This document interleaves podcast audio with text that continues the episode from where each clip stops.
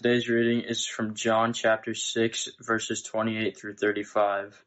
Then they asked him, What must we do to do the works of God requires? Jesus answered, The work of God is this, to believe in the one that he has sent. So they asked him, What sign then will you give that we may see and believe you? What will you do? Our ancestors ate the manna in the wilderness, as it is written, He gave them bread from heaven to eat. Jesus answered them, Very truly I tell you, it is not Moses who has given you the bread from heaven, but it is my Father who gives you the true bread from heaven. For the bread of God is the bread that comes down from heaven and gives life to the world. Sir, they said, always give us the bread. Then Jesus declared, I am the bread of life. Whoever comes to me will never go hungry, and whoever believes in me will never go thirsty.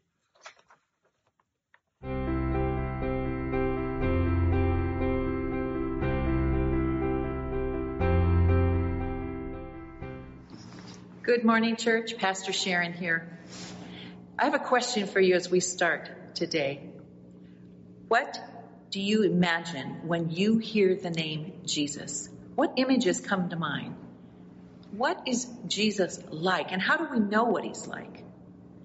You know, you could think of all the times through the ages where people have done artistic work about Jesus, from the simplest painting of a child to artists that do massive works of creative genius to show who Jesus is. If you go on the internet and search, you can find all kinds of images of Jesus Christ. I even found a YouTube video that's called How to Draw Jesus Step by Step.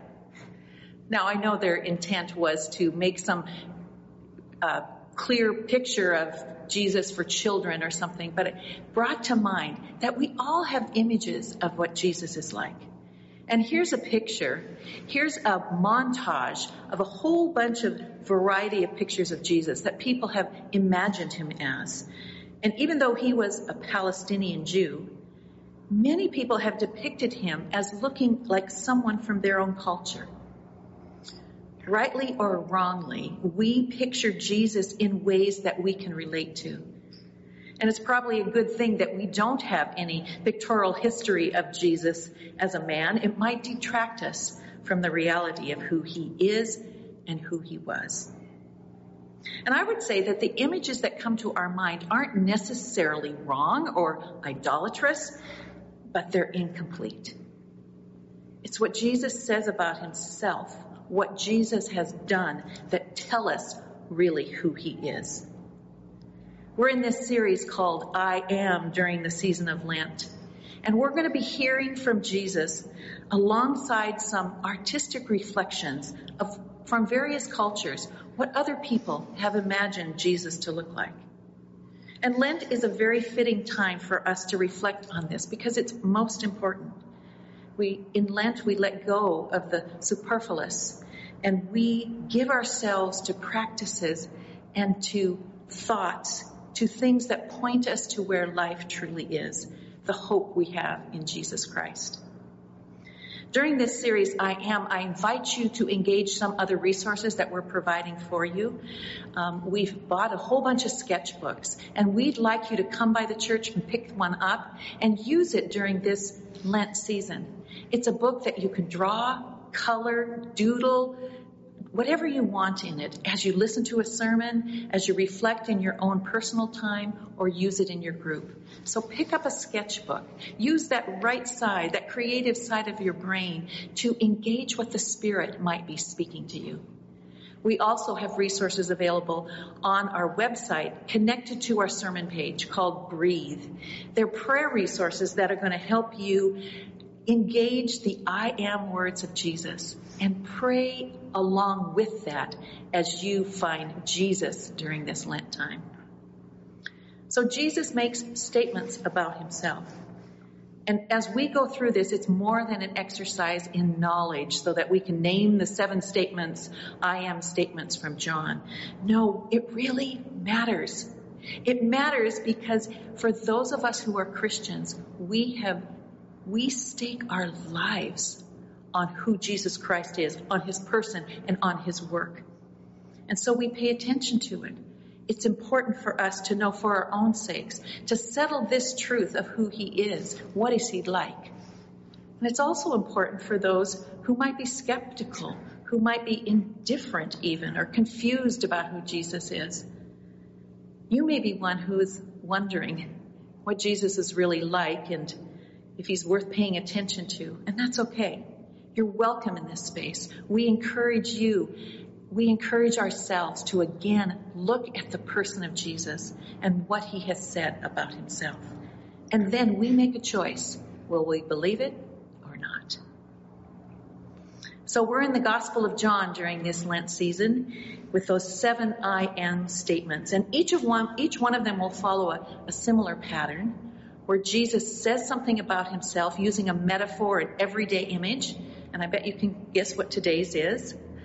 And he also then explains, he describes it in a fuller way so we can understand who he is. And many times these statements are tied to a miracle. Uh, an imagery, the miracle and the sign itself provides imagery that teach us about Jesus' identity and his purpose. And when we use the term I am, we might miss some of the significance of it. For first century Jews, there would have been no mistake.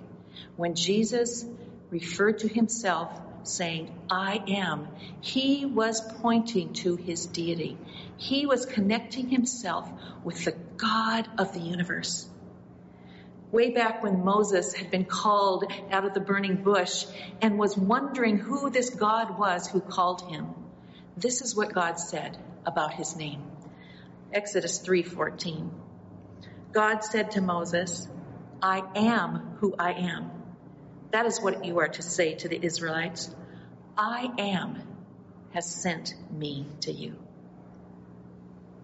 I am who I am. Jesus is saying, I am God. I identify and show God to you. But in each statement, he also connects himself to humanity, or his relationship to us as people. You know, every culture has had a take on the term bread. So when Jesus says, I am the bread of life, all kinds of images come to mind, and some of them are right here. Baguettes, pita, naan, challah, matzah, tortillas, biscuits, all kinds of things come to mind depending on our culture. You know, there's nothing like the smell of freshly baked bread. Sometimes I think in our current culture, we think of bread only as comfort food, but really it is much more than that. It is a basic staple of life. Sustenance through, to people throughout the ages. Food that sustains us, that keeps our bodies alive. This is bread, the bread of life. And so when Jesus connects himself with that purpose, he is saying, the ordinary, a piece of bread, a tortilla, becomes extraordinary. I am the bread of life, he says. I'm the naan that brings life. I'm the baguette that satisfies. I'm the tortilla that will ward off your hunger forever. We see this story in John chapter 6, and if you have your Bibles either in print or digital form, I invite you to open to it. We're just taking a small portion of this chapter. It's really a long chapter which weaves through this whole theme of the bread of life. But we're going to take a look at the few, a few verses out of it. John chapter 6. What we see before the text that was read for you today is that there were several things that happened. The feeding of the 5,000 with five loaves and two fish. Jesus walking on the water towards his, his disciples and healing people, the miracles of healing. And so this crowd that had been part of this is now literally waiting for another encounter with Jesus. They've been wowed by his miracles. His feeding of hungry people has reminded them they of their faith hero Moses, who also provided manna, bread in the wilderness that fed them. And so they go looking for Jesus and they have questions for him. And the first one in verse 30, 28, excuse me, is what must we do to do the works of God? What does God require of us? It was prompted by Jesus actually calling them out. He said, You're only looking for me because I filled your stomachs. You want more bread that's going to make you satisfied physically. And he says this don't work for bread that is temporary, that spoils, Jesus said. Work for food that lasts forever. That's what I want to give you. This is what the Word of God calls you to. And so they say, well, then what is the work that God's called me to? These people who were kind of fixated on this miraculous sign of bread being multiplied, as if Jesus hadn't already given them a sign of who he was. And when they point to the, the picture of manna in the wilderness, manna that came to meet the people's daily needs, they're in, in a sense asking Jesus, what are you going to do now, Jesus? How are you going to prove who you are? And why should I believe in you? And so Jesus zeroes in very clearly on this idea of food that is for eternity. Everlasting bread. What does he say about himself? Verse 32 starts this way. I tell you the truth, or very truly I tell you. We might skip over that phrase, um, but it is an important one. It shows up more than 70 times in the Gospels, and each time Jesus begins a statement with this.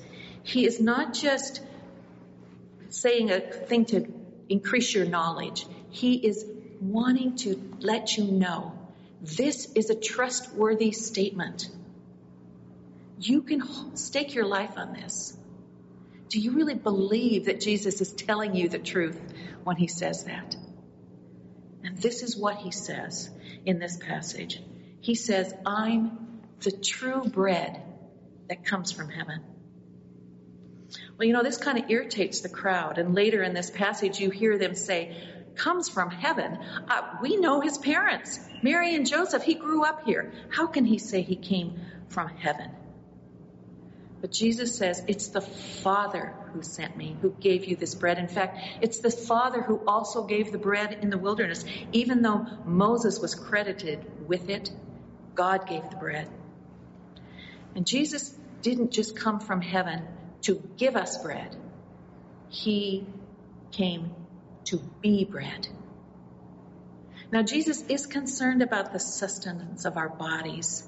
It's important. He fed the crowds but the feeding that he's really pointing to, this eternal feeding, is not just temporary calorie intake.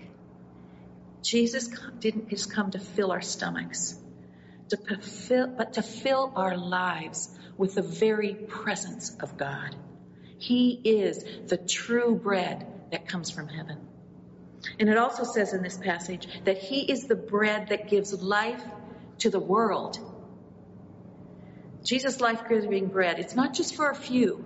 It's not just for the descendants of Abraham and those who followed and knew Moses' words. No, this is bread for the world. You know, the manna from Moses, credited to Moses, was nourishment for Israel. And Jesus, as bread of life, he gives life to the whole world. Jesus is universal bread. And whatever cultural expression you have and love in bread, it's a reminder. It points to this truth that Jesus is the source of life for all people, everywhere in the world, throughout time. He is the bread that gives life to the world. And thirdly, He is also the bread that satisfies. You know, that crowd of over 5,000 had eaten and been filled. But the next morning, they probably woke up hungry again. Even when you and I have had a delicious meal with that good bread, isn't that great in a restaurant when they bring you that fresh, warm bread? Sometimes you can fill up on that before the meal comes. But we know, even with a good, nutritious meal, we're going to be hungry again. Now, Jesus knows that we have needs for daily bread. He, he told us to pray for it. Give us this day our daily bread. It's normal. It's necessary to need food for our stomachs. But Jesus is pointing to an even deeper need. Life eternal. The deepest parts of who you and I are that long for something more. This is what Jesus says I've come to give. He is the bread that forever satisfies. It's His life given for us that is food for us, that completes us. He says it this way in verse 35 Whoever comes to me will never go hungry, and whoever believes in me will never be thirsty. Jesus points to himself. This is what I'm like, he says. This is who I am. I am life giving bread. And I invite you, as he says, Jesus says to you, simply to come and to believe. To keep coming and keep believing and keep feeding on the good bread of life that Jesus offers. So, what are you doing and where are you going these days to get filled up? Have you settled for things that will never really satisfy? You know, during this Lenten season, as we look afresh at Jesus, we also look at our own lives. And we recognize that we go after things, we have hungers, and we go after things that will never truly satisfy. We can't just dabble a little bit in Jesus and say, I want a little bit of Him over here, but I'm going to pursue other things to satisfy my deepest hunger. No, either we accept His statement and come to Him in belief that He is the bread of life, or we don't. One evangelist and author put it this way We are just one beggar telling another beggar where to find bread. A beggar is somebody in need who recognizes not on their own they cannot find true satisfaction. And so we point ourselves and we point other beggars to the bread of life. Perhaps there are things in your day to day rhythms that seem to promise life, that seem to bring satisfaction, but they never really do. And maybe in this time of Lent, it's a good time to examine that to let go of things that stand in the way from you coming to the bread of life. I think of it often as junk food. Things that fill us up and we go after and we think we want them and they're going to satisfy and yet they don't. We find ourselves empty, less than full of life as Jesus had promised. So today I invite you to be nourished by the breath and the bread of life. Jesus Christ Himself. He invites you to come. Come in faith. Believe that He is who He said He was. And then He offers life. Life eternal, life abundant, life for you and I that is not just into the future, it begins now. His promise we can hold fast to that you and I will never be hungry again. You know, the communion table for those who put their faith in Jesus is that place where we come and we admit our hunger again. We come to be filled up with Jesus, the bread of life. Jesus' life given so that you and I could have life.